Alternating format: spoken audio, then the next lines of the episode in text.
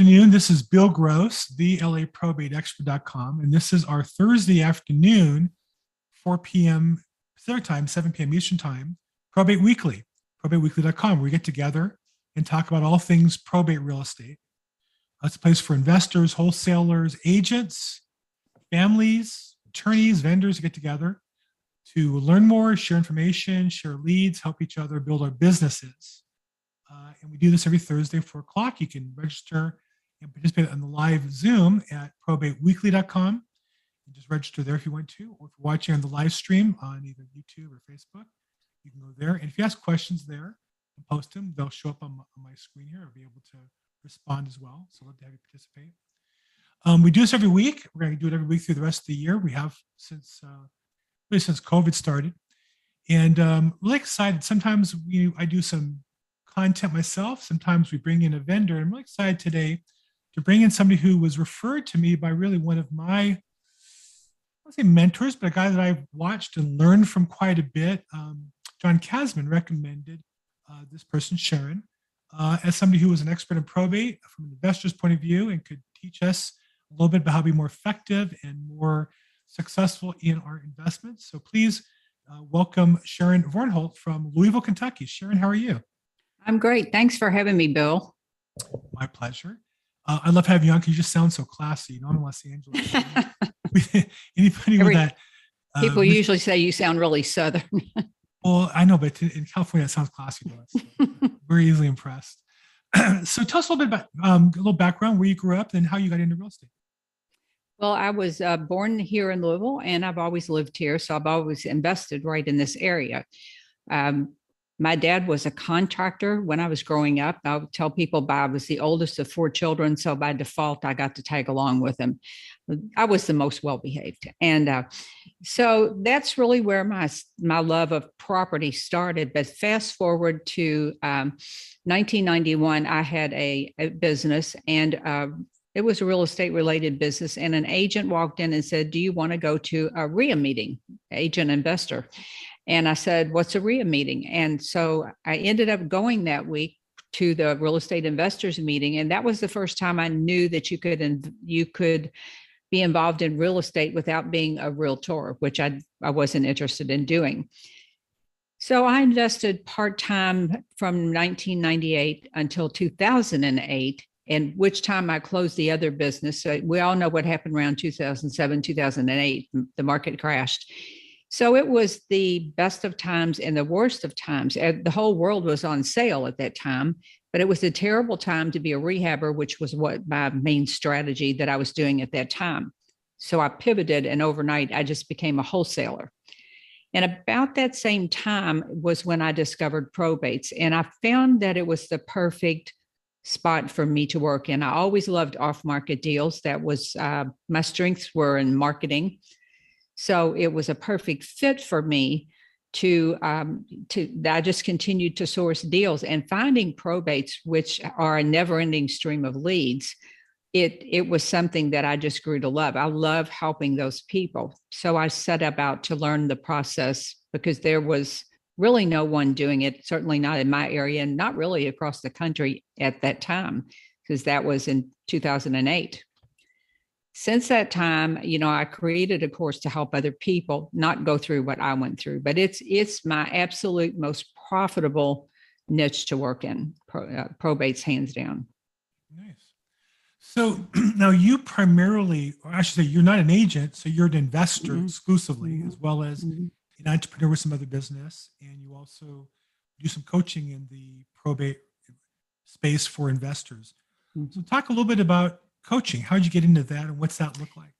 well it was it was it was really kind of an organic process most people that are investors have started with some of the online sites like BiggerPockets and those sites where you just get asked a lot of questions probably like you do from agents so along the way i found there weren't enough hours in the day to invest to um, i had a I have a blog i have a podcast so it was a matter of figuring out a way to help more people like you're doing here with this call. It's a one to many model. Sometimes it's a one to one model.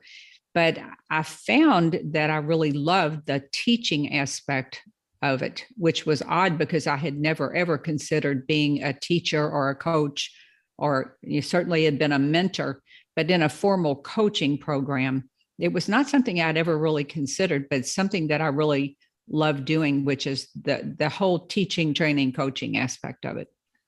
So let's back up a little bit uh, uh just to cover what you did. You talk about your podcast. Tell us a little bit about mm-hmm. that. I'm going to share the screen where people can find it.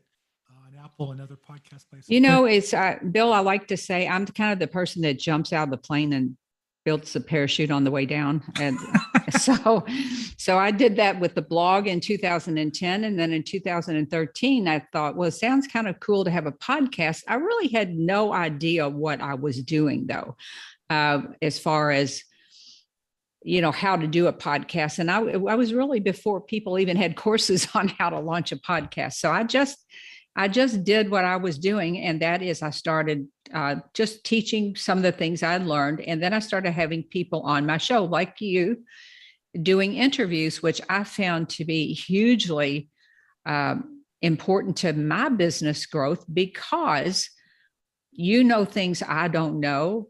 John Casman knows things that I don't know. Maybe you don't know. We all learn from each other. And that was the magic of the podcast. I would say from a business perspective, if that is something that is of any interest to you, you will grow your network across the country and in some cases internationally with a podcast. If that's something, if you like talking, for some people, it's a safer venue than than video. Okay, because you know, women, you're like, okay, my hair looks bad today, whatever it is, but you can hide behind the mic and still still do your thing, so to speak. Well, I have a face for radio. I should be in radio instead video, but just like doing video too much. Mm. So really, you're just talking about sharing your vision, sharing your mm-hmm. principles, mm-hmm. your systems, and reaching out. And I'll tell you, I with um, I'm building a national real estate team underneath my business, and I'm really pushing all my agents to extend themselves, going from email to now adding video to it, and then trying to add a weekly program. And uh, one of my team members had great results with multifamily and found a really great investment the other day as a result. So the more you put yourself out there, the more likely you are to find something that works for you. So let's talk about real estate investors. I know that your program, and we'll get to it in a little more detail, is more for established, you know, people who are who are, um, you know, making some money and committed to it. But let's talk about people get started. I'm sure, like me, you see people who want to start, think about starting, talk about starting, getting ready to start, making lists to start, and don't quite. What do you mm-hmm. see as the key that gets somebody from, say, zero to step one in their real estate investing career? I think you have to decide. I think um, I think it was Wayne Dyer said it to decide is to uh, push away all the objections and just go all in on it. And I think you have to commit. You have to have a certain amount of learning. I think that's very valuable it's, but at some point, you have to just pull the plug and do your first deal. I think that's the secret. Once you've done a deal or two, and you know you've you have maybe negotiated the deal you've written a contract and you know the basics of how the deal works you can you know what to do when you go to closing then you can think about probates but probates work for agents and for investors now of all the probates that come out um, here in Louisville, you know, where I'm in a smaller metropolitan area, like million-ish population. We would get 80 to 120 a month. If if you're in Chicago, probably LA too. I know for certain in Chicago there are 800 probates a month, literally every single month. So if someone wants to transition to that, they need a little bit of knowledge. It's not for the brand new beginner, I think, that has never done a deal. That's my opinion because it is a little bit hard. Eh, you know, there's a little bit more to it. Don't don't you agree, Bill? I think I think there's a little bit more to it. I don't think I agree with you. I don't think that a newer investor should target probate as a mm-hmm. lead gen source.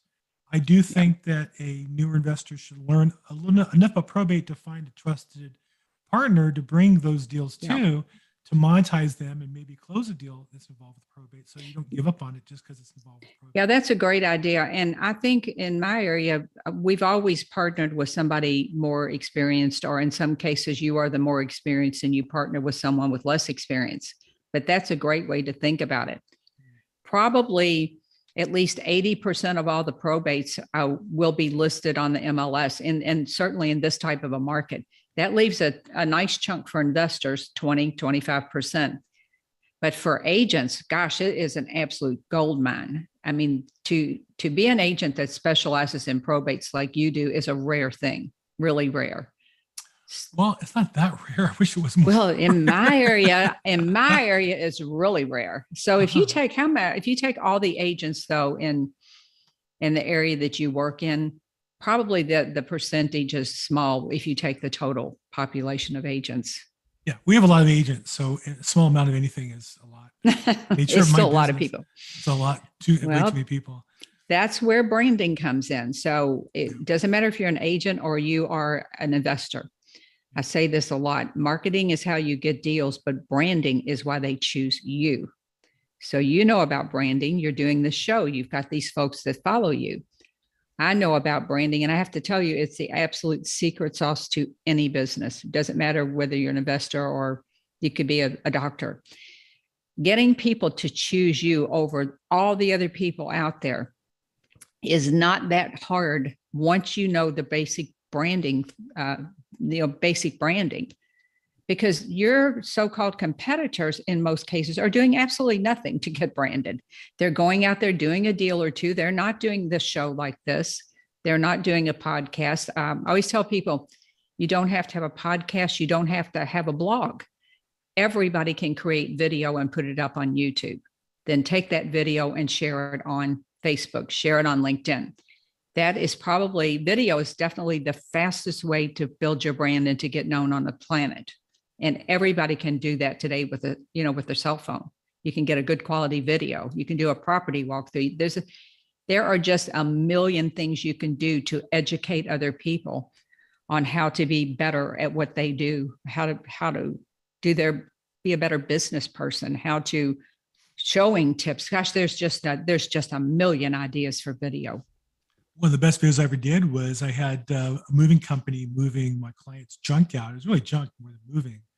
But I just shot the video of the team working on it and me there, and Mhm. people were interested in got all kinds of activity and action. And I said to myself, you know, this video thing is real. Like It's real. and I'm just me. Imagine if I was some young, good-looking guy back when I was young, maybe. But uh, you know, it, it doesn't matter. People, if they're interested in real estate or they're interested in Mhm. moving houses or junk out services or probate or investment, they're interested in that content, they're going to seek you out and try to find a Mm. way to interact with you. It seems like. People love day in the life type of videos. Uh, like uh, you have to be careful about showing addresses and personal things, but they love, in the case of an investor that pulls up in front of a house, whips out his camera and says, "Look at this beauty! It's a big hot mess. It's distressed. The ga- the grass is two feet tall," and then they do this every, you know, they drive for dollars or whatever, and they post five or ten of these over time. Guess what? Before long, you are known as the hottest real estate investor in your area. Same thing is true for agents. Just post something that you a day in the life of what you do, and it, it's it's pure gold. Well, and I like the opposite. There's so many realtors who do videos of really pretty houses. Mhm. That's just not my world. You know, I don't Yeah, put cookies in the oven and I don't put out potpourri.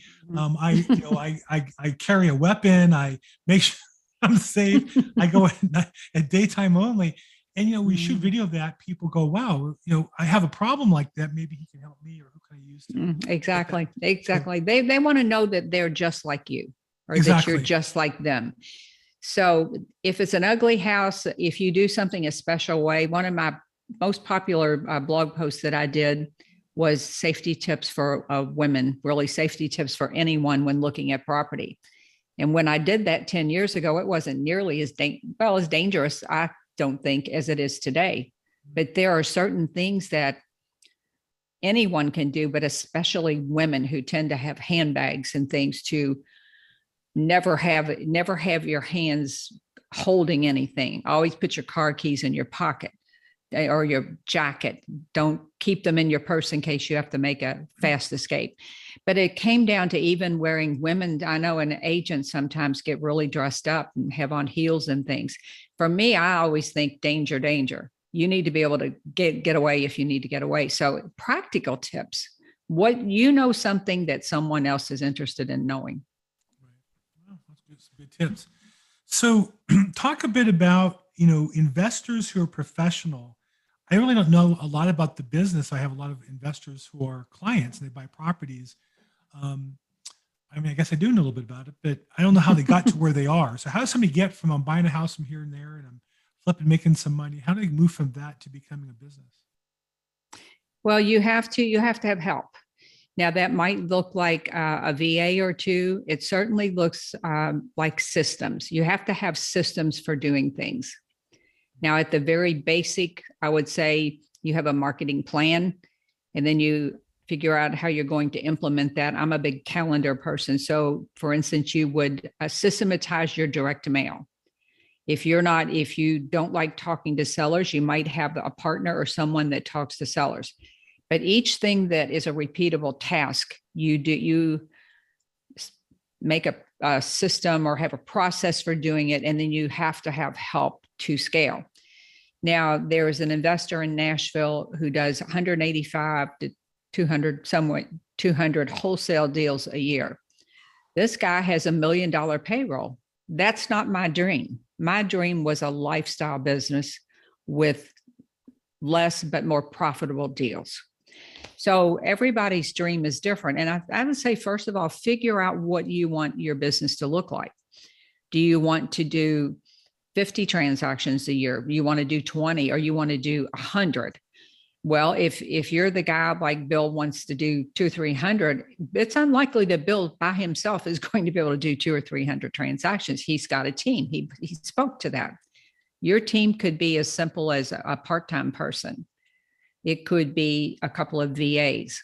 But look at everything that you do. And I, this exercise is really valuable for everyone. Make a list of everything that you do and then start to separate those things out into things you're good at, things you really should be doing that uh, that that's a, that are skills for you. What are the things you hate doing? For me, it's like bookkeeping. So I hired my daughter you know i can do it i'm good at it but i absolutely hate the that part of the business but figure out you know some people don't like marketing there's an answer for that you have to generate leads but figure out first what you want your business to look like then if you want to do 100 deals a year how am i going to get there that's going to be marketing then you would say okay who's going to answer the phone who's going to look at all these properties so it might be a partner deal. It might might be an employee type of situation. But you have to, I think you have to figure out what you want before you figure out how to get it. Yeah, I agree. If that makes sense. No, I agree 100%. I think I sat out three years ago and I wrote out a five year plan. Um, uh, If finishing the third year this month, um, I have a very clear picture of what it looks like at the end of that Mhm. year five. And I know what I need to do next year and the year after those goals and I, I break it down to a quarter. You're 100% right. Mhm. Uh, and and I don't think, think I could do 185 deals or would want to have the staff and all the overhead. I did Mhm. 42 transactions last year, uh, and and I didn't I didn't really feel like I was working that hard to be honest. It was kind of Mhm. fun because I do delegate quite a bit. I think you're right. The delegation. We have more. and I know you've been doing uh, teaching and coaching entrepreneurship for a while. Um, it just seems like because of COVID and with technology, there's more tools for delegation than Mm. ever in my career in real estate. Uh, I don't go to any properties. I don't really see too many clients. Mhm. I'm selling a bunch of houses. Is that is that is that what you see with the clients that you coach? Is that what you see in your business? Well, I think yes, I'm always uh, trying to get them to um, take themselves out of the business. So I have a friend who's uh, an investor, and he told me probably 10 years ago, it's something I've never forgotten. He said, Your goal should be to take yourself out of your business, the, the day-to-day of your business, of you being the doer, except for the things that make you that that where you are the face of the business, like this meeting where Bill has this meeting, or when I do a podcast, something like that, or you like Carol makes a video. Those things you have to do yourself, but there are some tools, and I think that the when you look at everything that has to get done and you you start to set about goals and what you want your business to look like one of the most valuable tools that i ever found was the book called the 12 week year yeah. That's where you take all your goals and you break them down into quarters then you break them down into weeks because let's face it those goals that you've got in January, you should have no more than three or four big goals to begin with. But those goals will not get done unless you say, I'm going to do this one in this period and this one, and then break it down and figure out how to do it. The other book, yes, that's the book by Brian Moran. The other book that has really changed the way I think about things and is going to going to kind of be my Bible for next year as I continue to get rid of things myself is a book called Who Not How. Yep. So um, I would challenge everybody. We all do things in our business that we shouldn't be doing. We, we all do it. And the next time you need or tempted to try to figure out how to do something, go on to Upwork or one of the outsourcing sites and find a how or find a who. I mean, it just it it will change your life. So, and I'm guilty of that. But probably the first book that I read that changed my thinking about all of that was you're probably familiar with a guy named Mike Michalowicz. He mm-hmm. wrote Profit First. Yep. He also wrote a great book called Clockwork. Clockwork is kind of the same principle in that that, that one it it he talks about finding out your what your zone of genius is and do that and then let somebody else do all of the other things and he talks about how much easier your life is and how much happier you'll be when you're not and stuck in the weeds doing things that you're not good at you don't like doing and you're not the best choice for Wow, some great insight. I think, um, you know, I've tried to get my business to where I do you know, content work, talking to you know, leverage, talking to people. I get people call me by appointment who want to talk to me. Um, and pretty much everything else I try to get somebody else to do. And I have to be careful because, you know, you can't do that in your life, right? You can't do that with your wife or your spouse or your child no because the goal there is to interact with them. It's not really Mhm. about the work, it's about the interaction. Um, and, and even with clients, sometimes we have to be careful that we don't want to delegate out so we don't interact with clients because our goal Right. With the certain clients is to build a relationship with them. So you have to be a little careful Mhm. about that. Not, I, I would say for years I overdid it. I learned how to, how to do contracts without ever meeting clients, and I wondered why I didn't get the repeat business and referrals I wanted. Mhm. Well, if you never meet me, you're not going to, you're not going to love me, and you're not. I, I think in clockwork they talk about the it's like the QB function. I always think uh, of the acronym Queen Bee.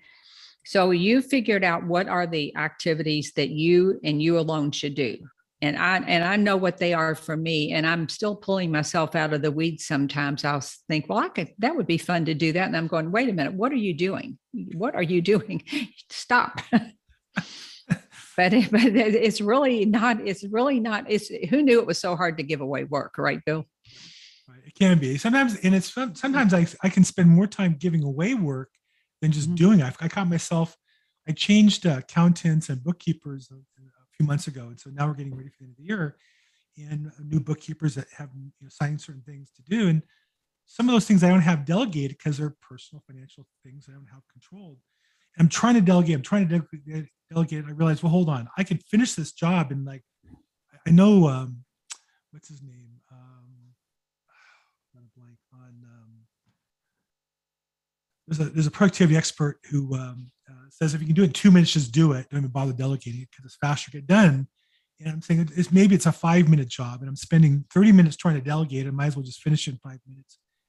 It's a one well eh, yeah and i agree with that but here's where i would say you can change that up and turn it into a process or system i work with virtual assistants and i will tell you my virtual assistant that helps me with my podcast she can do all of that stuff way faster than me so there are different levels of virtual assistant. She is what I would call a higher level virtual assistant. I pay her very well for what she does, but I just go, like you said, Bill, I, I just go here, Carol, here, here it is. Now I have a, uh, some lower level of virtual assistants. And so that I wouldn't have to do that, what you just said, train them each time, I create a training packet for them. I tell them what the overview of the job is like, uh, one of the first things I outsourced back when we used to do this was Craigslist ads. So I first had to tell them some what was Craigslist. So here's the URL and it's Craigslist Louisville. So I gave them the overview of the job and then I broke it down and I said these are the steps and then I made a video. Always make a video, screenshot your everything you're doing. Now, when they forget, they're not going to call me. They're going to go back and look at the training materials. If this VA leaves tomorrow or next week or next year, guess what? I just refer them to the training materials. Nice. Nice. So you sidestep that. Nice. So I know you you uh, are an entrepreneur and you've done uh, several different businesses and you move that into a kind of a higher level uh, real estate investing and it's probate investing simplified.com. Tell us a little bit about the coaching program. Again, it's not for brand new investors. Uh, I think the way we described it. Tell me a little bit about your program and, and who might be an appropriate candidate for to work with you as a mentor or as a student. Well, as I said before, and this is this is just a fact of life that people pass away every month. So your goal with probates is to build a big list and help these people as they go through the process. So uh, the course is designed, it's a self-study course where we do calls, we do calls along the way. And it's very by design, it's laid out so that you get one module a week. I don't want you to rush through it. I want people to learn the process, to learn a little bit of the terminology, because my goal and my promise is that if you do this and you go through the course, you follow along, takes maybe an hour or so a week, maybe a little bit longer on some weeks. You will be a probate investing expert at the end of six weeks. Now, it doesn't matter if you're an agent or an investor because I include the marketing materials in there, the mail merge ready templated letters, so that you would get your list where you get your list in California. You know all about that and then you simply do a, uh, have someone you don't do it you have the one of the mail houses do the mail merge uh, for the letters there, there's a little bit different message for agents of course because they want to list the house and investors looking to buy the house but the basic letters are the same. But in the course i i point out you need things like how to market to these people. We talk about their mindset your mindset as an investor that might hold you back.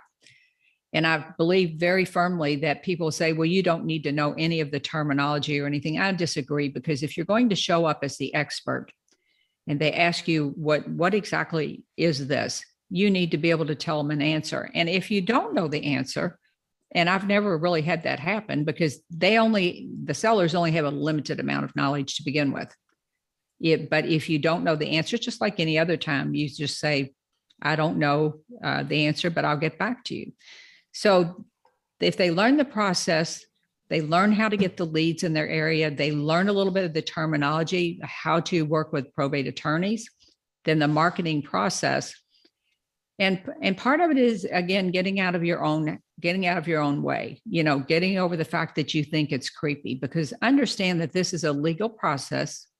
It's something that is required by law for them to do if this house is in probate. And you are helping them take this enormous job off their plate so that they can move on with their life. And that really is the truth. You, they are so happy that you're there to help them. You just need to know the right way to go about it. you know, almost anytime I do a full length interview on probate and people ask questions, I get asked about is it creepy or do people Mhm. you know, yell at you? And, and the answer is I've never really had that happen. Mm-mm. Now, I think that I listen carefully and if I hear some hesitation, I'll move on. I don't push myself on them. I'm available for them. But I've never had anybody say to me, Oh my gosh, you're trolling me. My father died. Why are you invading my privacy? I've never had that happen before because they filed a probate. They filled out legal papers and put it with a court and paid some money and it ran an ad to go along with it. They're they're they're raising their hands saying they're in a process to sell a house, and my job is to help them sell the house. I'll try to get them top dollar. They may not choose me, but I Mhm. think most people appreciate it. From an investor point of view, um, you're getting the leads as well when they're filing probate. Do you find that to be an issue that people complain about um, your your you know ambulance chasing or uh, corner van chasing or I can tell you that in, um, I guess it's uh, 11 years now. So more than a decade, I've had two complaints and I was, uh, they, where they said, where did you get my information and why are you contacting me? And I explained it just the way you said it. You know, it's public record. You know, we, our intent is not to upset you, but rather to be a resource for you. And let Mm. me tell you how, how many people, you know, we, we've helped a lot of people that inherit a house that they don't want. Maybe it needs a ton of work and they can't afford to do it. Right. Maybe they can't afford the utilities on two houses or whatever it is. But those two people out of all those hundreds and hundreds of people, once you tell them why you're doing what you do, they they were perfectly fine with it. And so I know it's people think it's going to be a huge problem, but it's really not. People are much more educated, much more savvy today, for sure. Yeah, I think it's where you, like you said, it's where you come from. You know, I'm not ambulance chasing. If they don't need my help, I'll move on. There are Right. plenty of people who do. Right. Um, but I think that um, if you're chasing people without the intention of helping, but your intention is to steal their property and take advantage of them in a moment of grief, yeah, some people are going to push back on you. You have to you have to check your own motivations and, and check your purposes. Well, and you can have both. You can make, um, as I said, probates, and I know investors all over the country that don't even specialize in probates, but they'll tell you that hands down for an investor, probates are their most profitable deals because often the big things have been done in the house the roof, the windows, the uh, furnace, you know, AC unit, that stuff will be done. It's just really outdated. So the house uh, needs cosmetically everything but um, I don't I don't know. I from my perspective, I've always come from a place of service. How can I be of service to you? And I honestly don't get any pushback on it. They they're like I said, they're very happy, and I I can truthfully say I've gotten more hugs at probate closings than any other type of closing. I would agree. I would agree. Yep. Okay, so we have a qu- interesting question here from Peter Mark on our on our YouTube live. Uh, and if you're watching this live stream on YouTube or Facebook, you put your questions up and we can ask them as well as show them. So Peter asks us, he says, I picked up a listing last week where at the end of the consult, I was asked, does a double murder and suicide make a difference? Welcome to probate, uh, Peter. that's new for you. I think uh, I think in my area and probably yours, I think it's a disclosure issue for an, on the agent's part. But listen, there is a buyer out there for every deal. Yeah, no question. I, you know, I had a listing last year that was fire damaged. It was a really hot area. Mhm. Um, View Park, up on the hill, view to the South Bay, to uh, fantastic property, except for it's halfway burned. Unfortunately, the family, um, three family members died in the fire. I think the wife and, and two kids, if I remember right. It was in the newspaper. So if you Googled the property, unfortunately, it came up. And you know, obviously, it's very sad, very grisly. There are people who will not buy the property because of that. I can appreciate that, but there are people who do. And there's an investor who bought it actually, and by the time he finishes fixing it up, he's outside of the statutory requirement of three years to disclose. He feels like he doesn't want to have to disclose it, which that's his prerogative. I'm not here to tell him what Mhm. to do. He bought the property from my my client, so he can do what he wants with it. But I will say that in probate, you get some wild stuff, right? You get Yeah. cases, and it makes it interesting. I've been in business for quite a while, and um, uh, it keeps it interesting. I think. Yeah, I would I would agree with that. Um, I think people get hung up on having the conversations. I think they they're thinking I'm going to have to go in the house and talk about death.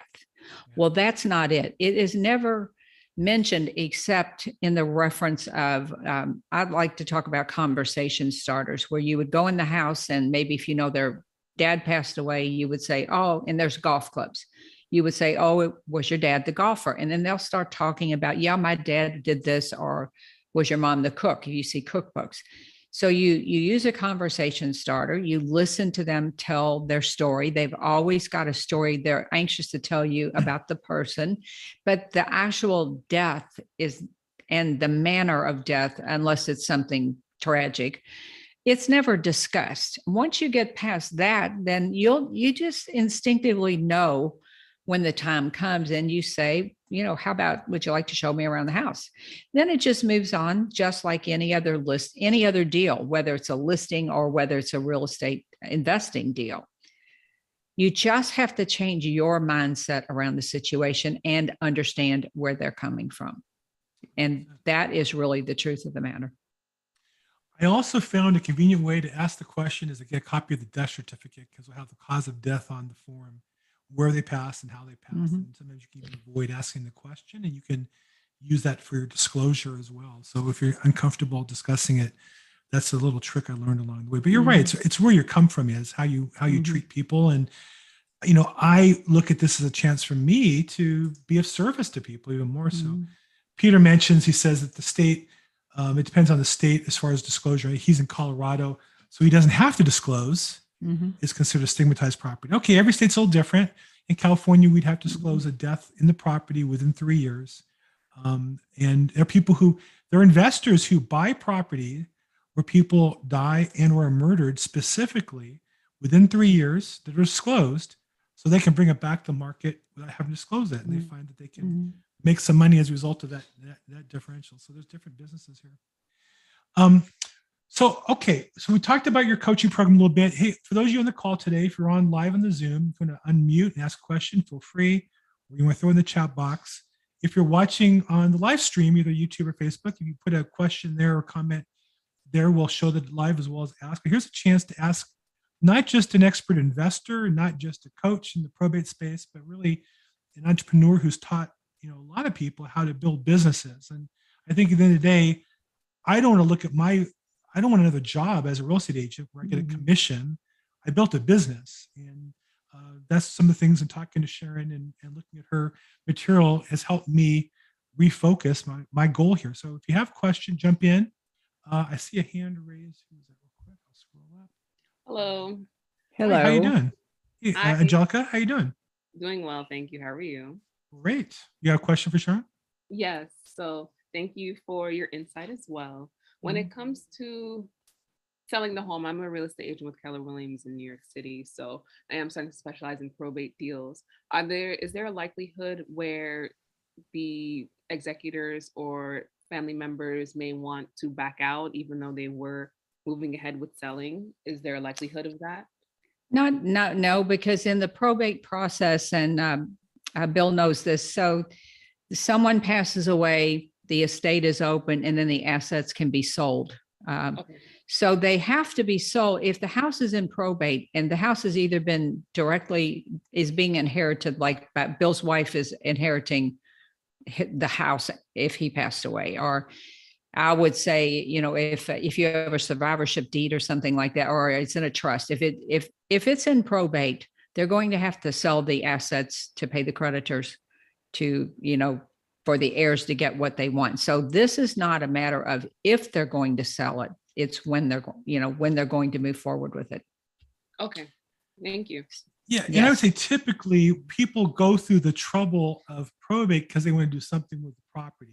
Eighty percent of the time, there's just one asset, it's the house, and they're only probating it because they want to sell it. They don't want to sell it, even though they should probate it. Mhm. Oftentimes, they just sit on it for ten years and then Yeah. decide they want to sell it. They have to open a probate and go through it. So generally, They- they're motivated enough to spend some money, hire an attorney, fill out forms, and things like that. Mhm. Yeah, they want the money, Angelica. If you look at the if you look at the heirs, let's just be real here. You're way up here where they open the estate. You know, someone passes away, they open the estate, and then they can sell the assets. Then they pay the creditors, and that's everybody that money is owed to, even personal bills, uh, funeral expenses, uh, nursing home bill, eh, whatever is there. And way down here at the bottom are those heirs that just want the dang money out of the house. They just want to get it done.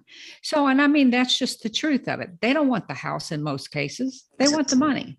So they're very motivated to sell. Now, occasionally you'll have get Bill knows this, I'm sure. You'll have to do a little counseling at the kitchen table with the with the heirs because one is like being unrealistic and one is you know wants to sell at any cost. And that's where you i would say one out of every 50 75 deals you i'm going to have what i call a kitchen table talk where you're going to sit down and figure out where their differences are. And um, this might sound weird to you but really it's not. It's just a conversation find out where everybody is and how you can meet in the middle because at the end of the day you just want to get the listing or the deal. So you're very motivated to help them figure it out but usually they they're all in agreement at least in my world they've already decided and then it's just whether they're going to list it and or whether they're whether it's an investor deal. And Bill and I talked about this previously. You can list almost anything on the MLS right now. Let's just face it. Mm-hmm. I'm Jewish. We call that a come to Jesus meeting, by the way. Come to Jesus. Well, I call them that too. Come to Jesus meeting. Yeah, for sure. Yeah, and where you have a problem, Angelica, where you have the problem is you have the one heir who doesn't want to, who's living in the house. What commonly happens is mom and dad pass, three kids living there, two go on and get a good job and go on with their lives, Mhm. and one just doesn't do anything, lives in the house for free. He's on welfare. Who knows what other business he's running. And when the other heirs want to sell the property, he's there and doesn't want to inspect, doesn't want to show the property, doesn't want to sell the property. He's living for free yeah, or she. And that's where you have a little bit of a problem and you need to get involved with an attorney or an eviction service or different things. But generally, uh, somebody cared enough to file a probate, pay for the probate fees, hire an attorney. They, they generally are motivated. Hey, Angelica, what part of New York are you in? I'm in New York City, What part? in Brooklyn. Oh, very nice. Yeah. Daughter Yeah, went to, to school at uh, in New York in um, uh, FIT down in uh, I guess Oh, Soho nice. area. Mhm. Okay. But There's something I know about New York, Angelica, in almost every state in the, the country. The, there will be a notice to creditors filed. That's how the creditors learn that someone has passed away. And in my area, it's printed in the newspaper. In Illinois, there's a process for printing it in the newspaper, and the Mhm. creditors have so long to come forward. But I have a student that's in New York, and and I learned from uh, this student that in New York, there is no notice to creditors.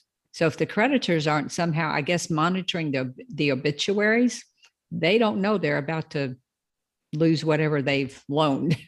It's a, very, it's a very interesting situation in New York. I've noticed that, well, what I've been seeing in New York is that they have seven months to make that claim. And if they don't, so. Mhm. It's- So that makes, They have- Universal, most states have some sort of time limit that creditors Mhm. have. Yeah, Um, it, it seems to be about six months nationally. That's an average. It might be a little bit more, a little bit less, um, but it seems to be about six months, you know. Come forward or, or forever, you know, it's gone. You, you're going to lose your money. Mhm. Thank you, Okay, Sharon. good. Thank you, Bill. You- you're Thank you. Other questions, comments, uh, uh, stories you want to tell about a property, uh, more harrowing? One thing I would mention about the course is we have a private Facebook group. So what I see with courses is that people uh, buy courses and then uh, I like to say they get dropped like a hot potato. So we'll resume having some calls about the probate course after uh, the first of the year. That's not something you'll find with me. I don't do that. And what I work on too is helping you build a real business. How, you know, tell you where you can get a done for you website, all the tools that you need, like direct mail, CRMs, things like that. If you if you need those things, you, some people don't. Very good. Okay, other questions, comments in the chat box? Here we got one from Isabel. Um, what field of not probate would you recommend for someone just starting real estate? What the qualities or red flags to look for when finding a real estate agent? So let me take a shot at this one, Sharon, then I'll ask you for your input. So I get so she's asking, I'm starting real estate and probate may not be the right fit. And I tell agents, unless you have some special in, you know, if you're a paralegal or your your brother's an attorney at a big firm or your parents or something, if you don't have a special in, probate probably is more complicated place to start. And you either have to do one of two things. You have to either generate leads or be given leads. Usually given leads means you're on a team where they take a high percentage of your commission and they'll feed you leads. Or you to generate your own leads by um, some sort of a business, marketing and, and a business plan and being professional about it. And it's challenging as a new agent, I think, to justify the investment of money when you don't know how to convert a lead Right. into a contract. And so generally I recommend, unless you have some other business that you can convert from. I had a client who had a tax preparation business with 2,000 clients. Well, obviously, if you're 2,000 clients you're doing their taxes, some of them are buying and selling houses. That's an easy way to convert those buyers into another business. Or if you're you're doing you're a nail you're a nail person or a hair person, you have a book of clients. Well, you can reach out to them and try to find who's looking to buy houses or sell houses. But in general, I would say that your best bet is to find a methodology where you either convert what you have or you find a team that's going to give you leads. And uh, Nan, I'd be, uh, be glad to take this offline if you want to, or Isabel, and we could talk about training programs for real estate agents and things like that. Sharon, what, what's your take? New agents Um, looking to get started. Yeah, well, I'm I'm not an agent, but I would say for a new investor looking to get started, I completely agree with what you said. I always tell them don't quit your day job. Keep your day job and do investing part-time until you get to where you have replaced your sal or have equaled your salary. It is such a tremendous stress. And I'm sure it's the same thing for an agent to go into spending money on systems and leads and all of those things when you haven't generated any money. So I'm a big proponent of uh, either having enough money to hold tide you over for six months, nine months, or however long, or doing whatever you're doing, having some kind of a side gig to pay the basic bills. We'll just say that you don't have to stay in your corporate job, but it is just so much pressure to quit quit, quit your job and suddenly think you're going to be an agent or a successful investor because like like you said bill you you need that you need a base or a referral base of some kind I started in mortgages, and in mortgages, you have to do about Mhm. three or four times the transactions to make the same money. And working for a mortgage company, you often can get some incoming leads. And when it was time to move over to real estate, I had done thousands of loans and I converted a percentage of those into buyers and sellers to get started. So I do think it's best if you have another Mhm. system to get contacts.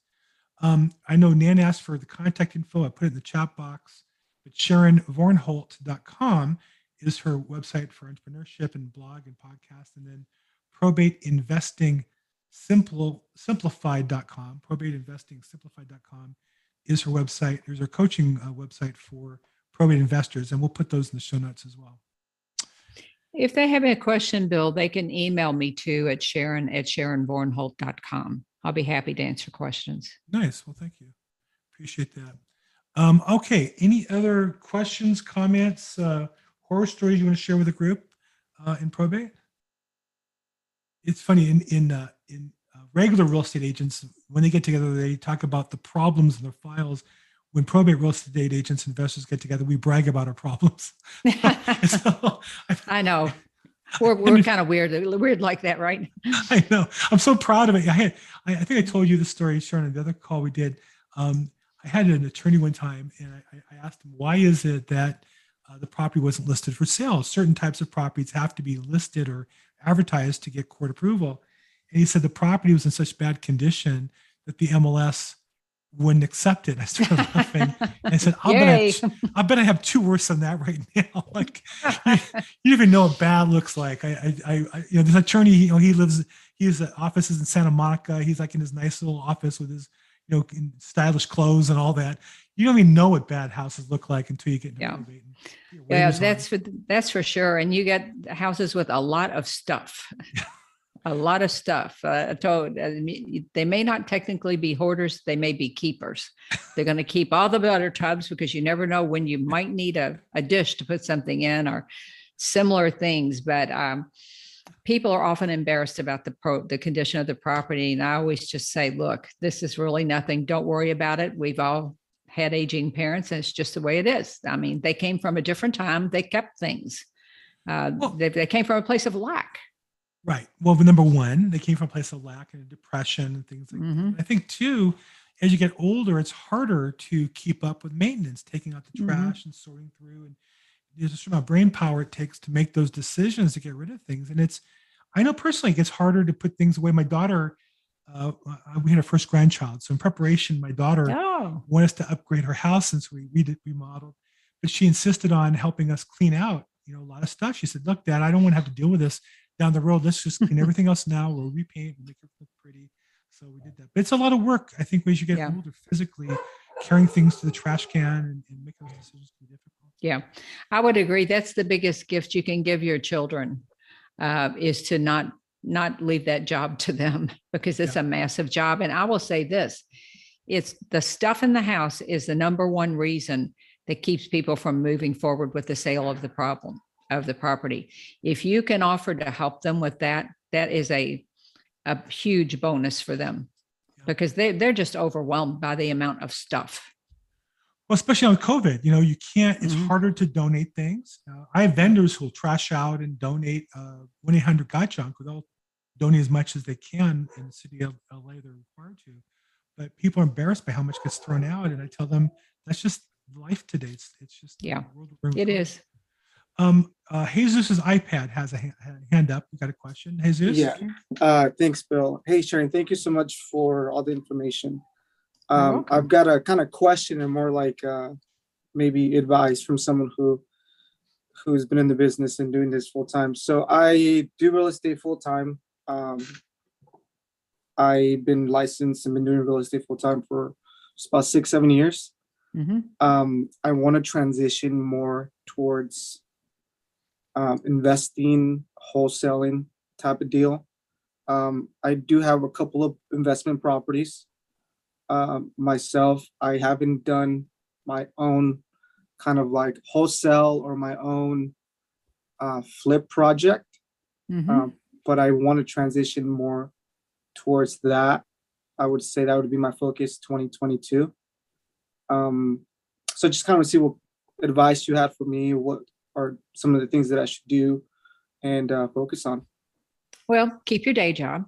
That's number one. Keep your day job. And then Mhm. you've got to, uh, so you can certainly source properties off of the MLS, but your biggest source of properties as an investor will be off market deals. Mhm, They are the ones that, you know, Bill talked about all the agents that all the eyes that are on every deal in the MLS. You don't have that with off market deals. Yes, there are other people competing with you, but um, now don't get me wrong. I love agents. I've always worked with agents for the last 30 years. Exactly. It's 1991 to 2021. But I like getting in front of the seller and dealing with that person like an agent would if they were Mhm. going to list the property. See, my best case scenario is to not have an agent in the middle mhm, because that's where my strength is. And I think for any agent who's used to listing properties, they've already got that skill. mhm, So you could you should certainly take advantage of your uh, of the MLS, but go over to off market properties. There are absentee owners, out of state absentee owners, mhm, probates, pre foreclosures. There's getting ready to be a huge amount of REOs. I know in Chicago, I was just up there and um, did a, uh at a three day conference where I spoke about probates. mhm. They're going to have 1,200 REOs in Chicago next month, December.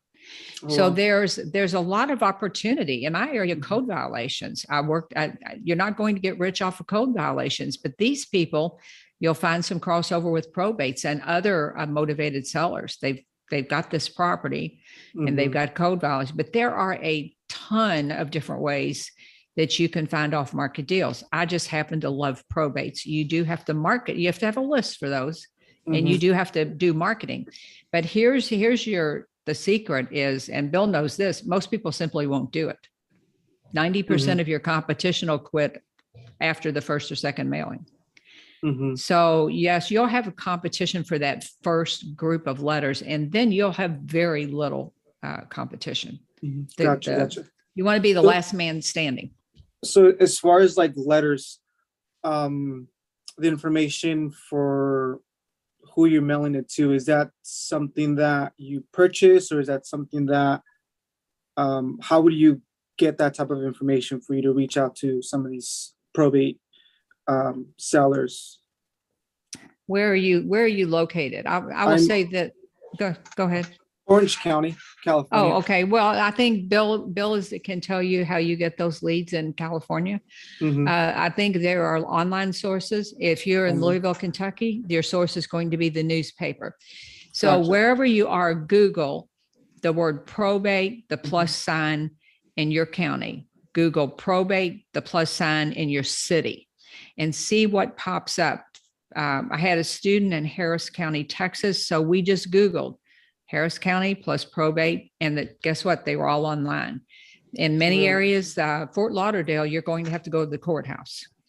But I think in your area, uh, it's my understanding there are sources for online, um, getting the leads online, but Bill is the person who could advise you on that. Gotcha. Yeah, we're in a very competitive probate market for Mhm. data. So whereas some counties have zero, you know, sources or maybe one, you have probably about 10 to choose from. Go to my website, thelaprobateexpert.com. On the far right, I have probate resources, and I actually have a, a link to various all the data services I'm aware of, and a couple of videos. I interviewed some of them on prior episodes. I would say that the, the range would be the cheapest might be Foreclosures Daily. It does probate data. Uh, and the most expensive and highest quality would be alltheleads.com. And they do a very detailed training, coaching. Here, here's the thing, depending on where you are, if I'm in a city where they don't have those open APIs, so that the information literally can't be pulled, uh, like a company like All the Leads can't. They don't have the physical ability to pull the leads. So if you've got that ability, yes, you've got more competition because it's easier. Mhm. But but the money is in the follow-up. The money is always in the follow-up. So as you know, this 80% of your deals as an investor will come from follow-up. And some of those will be after the person has told you no. Mhm. You just got to keep following up. So once you understand how this works, you see the big landscape of things. Um, as far as getting the data, let me go back to that. There are over 3,300 counties in the US, and each one of them has a different system. So that's why I wish I could say there's this Gotcha. one clearinghouse. It's like the MLS. The MLS is the MLS. We don't have that for probates. But if you have to do you, a little digging to find out where to get the leads, guess what? Most people aren't going to do it. Most people, you have a lot of competition. Bill obviously has a system down for marketing, so he's he's successful. Most people are going to send out a letter or two or three, and they're just going to say, "Forget it. I'm not going to Mhm. do this anymore." So, where with the way I approached investing was, I was always looking forward with my plan. And see, I'm I'm a, a minority. There were very very few women in real estate in 1998. I mean, today there's still shockingly less women than men. But I couldn't focus on that. I just had my path laid out in front of me, my plan, much Bill talked about his five-year plan. Be aware of your competition over here, but focus on being the best. Focus on being the expert and on your brand. Focus on your brand, make the videos, get out of your comfort zone because you simply can't be the best kept secret in town and build a business. You can't. You've got to figure out how you're going to show up. And there are many ways. I know someone that built a very good brand totally on Facebook with still pictures of ugly houses. I mean, but he became known as one of the ugly house guys. But they knew he was a bona fide investor because he was always out there finding the deals. But um, there are, you know, I have agents that have taken my course. Some of them have gone over to the investor side. Some of them never intended to be an investor. They simply used it to niche down their brand as far as an agent goes. You know, I'm an agent in a sea of a million agents, but I'm I focus, you know, my expertise is in probates and this and this. So that's would be my advice to everybody on here. You're unique in some way and just own your weirdness. I mean, own it and really not not bad weird, but just be yourself. Be yourself Mhm. and you will attract the people that are meant to work with you. And those that are not are somehow turned off by you, just God bless them and they're meant for someone else. And really that's the way it works. I couldn't agree more. Be authentically you. People who Mhm. want to work with you will work with you, and people who don't Yep. won't. And as long as they get sorted out that way, you'll be in good shape. Yeah. Thank you. We have a couple other questions we're not going to get to today because we're really up at the end of our time. And I, I really appreciate Sharon. You really unlocked a lot of questions. Those of you who have questions, we'll deal with some of them in the chat box uh, or in the, in the comment section as well. Or feel free if you want to see the episode, put your questions there and I'll copy the answers that I have or ask Sharon for an answer in some of the cases.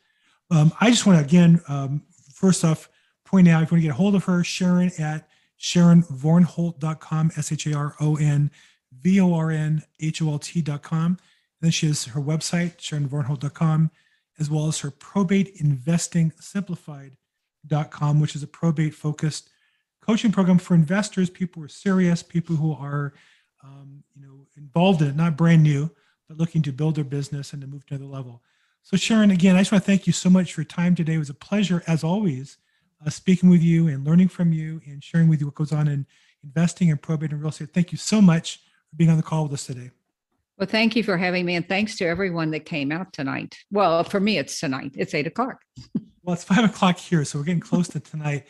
Hey, one last thing, real quick. I just want to share with you guys if you're here in LA, we do have um, going on in about an hour the LA Real Estate Investors Club. It's at the um, at UCLA at Ackerman Hall. It's free. Uh, there'll be about 250 attendees and about 70 vendors. You can meet people with data and have different source services. Uh, that's um, Lloyd Siegel organizes the LA Real Estate Investors Club. Uh, Sharon mentioned in the beginning how she started her journey through AREA, Real Estate Investors Association. This is kind of a variation on that same concept. Great place for new people to meet coaches, services, systems, mentors, people who can help you get on your, your career. So again, thank you so much, Bill Gross. This is probateweekly.com. It'll be Thursday, 4 p.m. Bill, Pacific, Can 7 p.m. Say one more time, the information on that event coming up with the real estate investors, not the REIA, but the first one, they, uh, with all the vendors. Uh, L-A-R-E-I-C.com, L-A Real Estate Investors Oh. Club.com, Lyric, Oh. L-A-R-I-C.com. And Go that's- they've got- tonight At Oh. 6:30, an hour and a half here in LA at UCLA. So again, thank you so Thank much. you. Thursdays, 4 p.m. Pacific, 7 p.m. Eastern, and we're also at probateweekly.com. You can see the past episodes at probateweeklyepisodes.com. I'm Bill Gross, Bill Gross EXP. Thank you so much. Have a great week, everybody. Really appreciate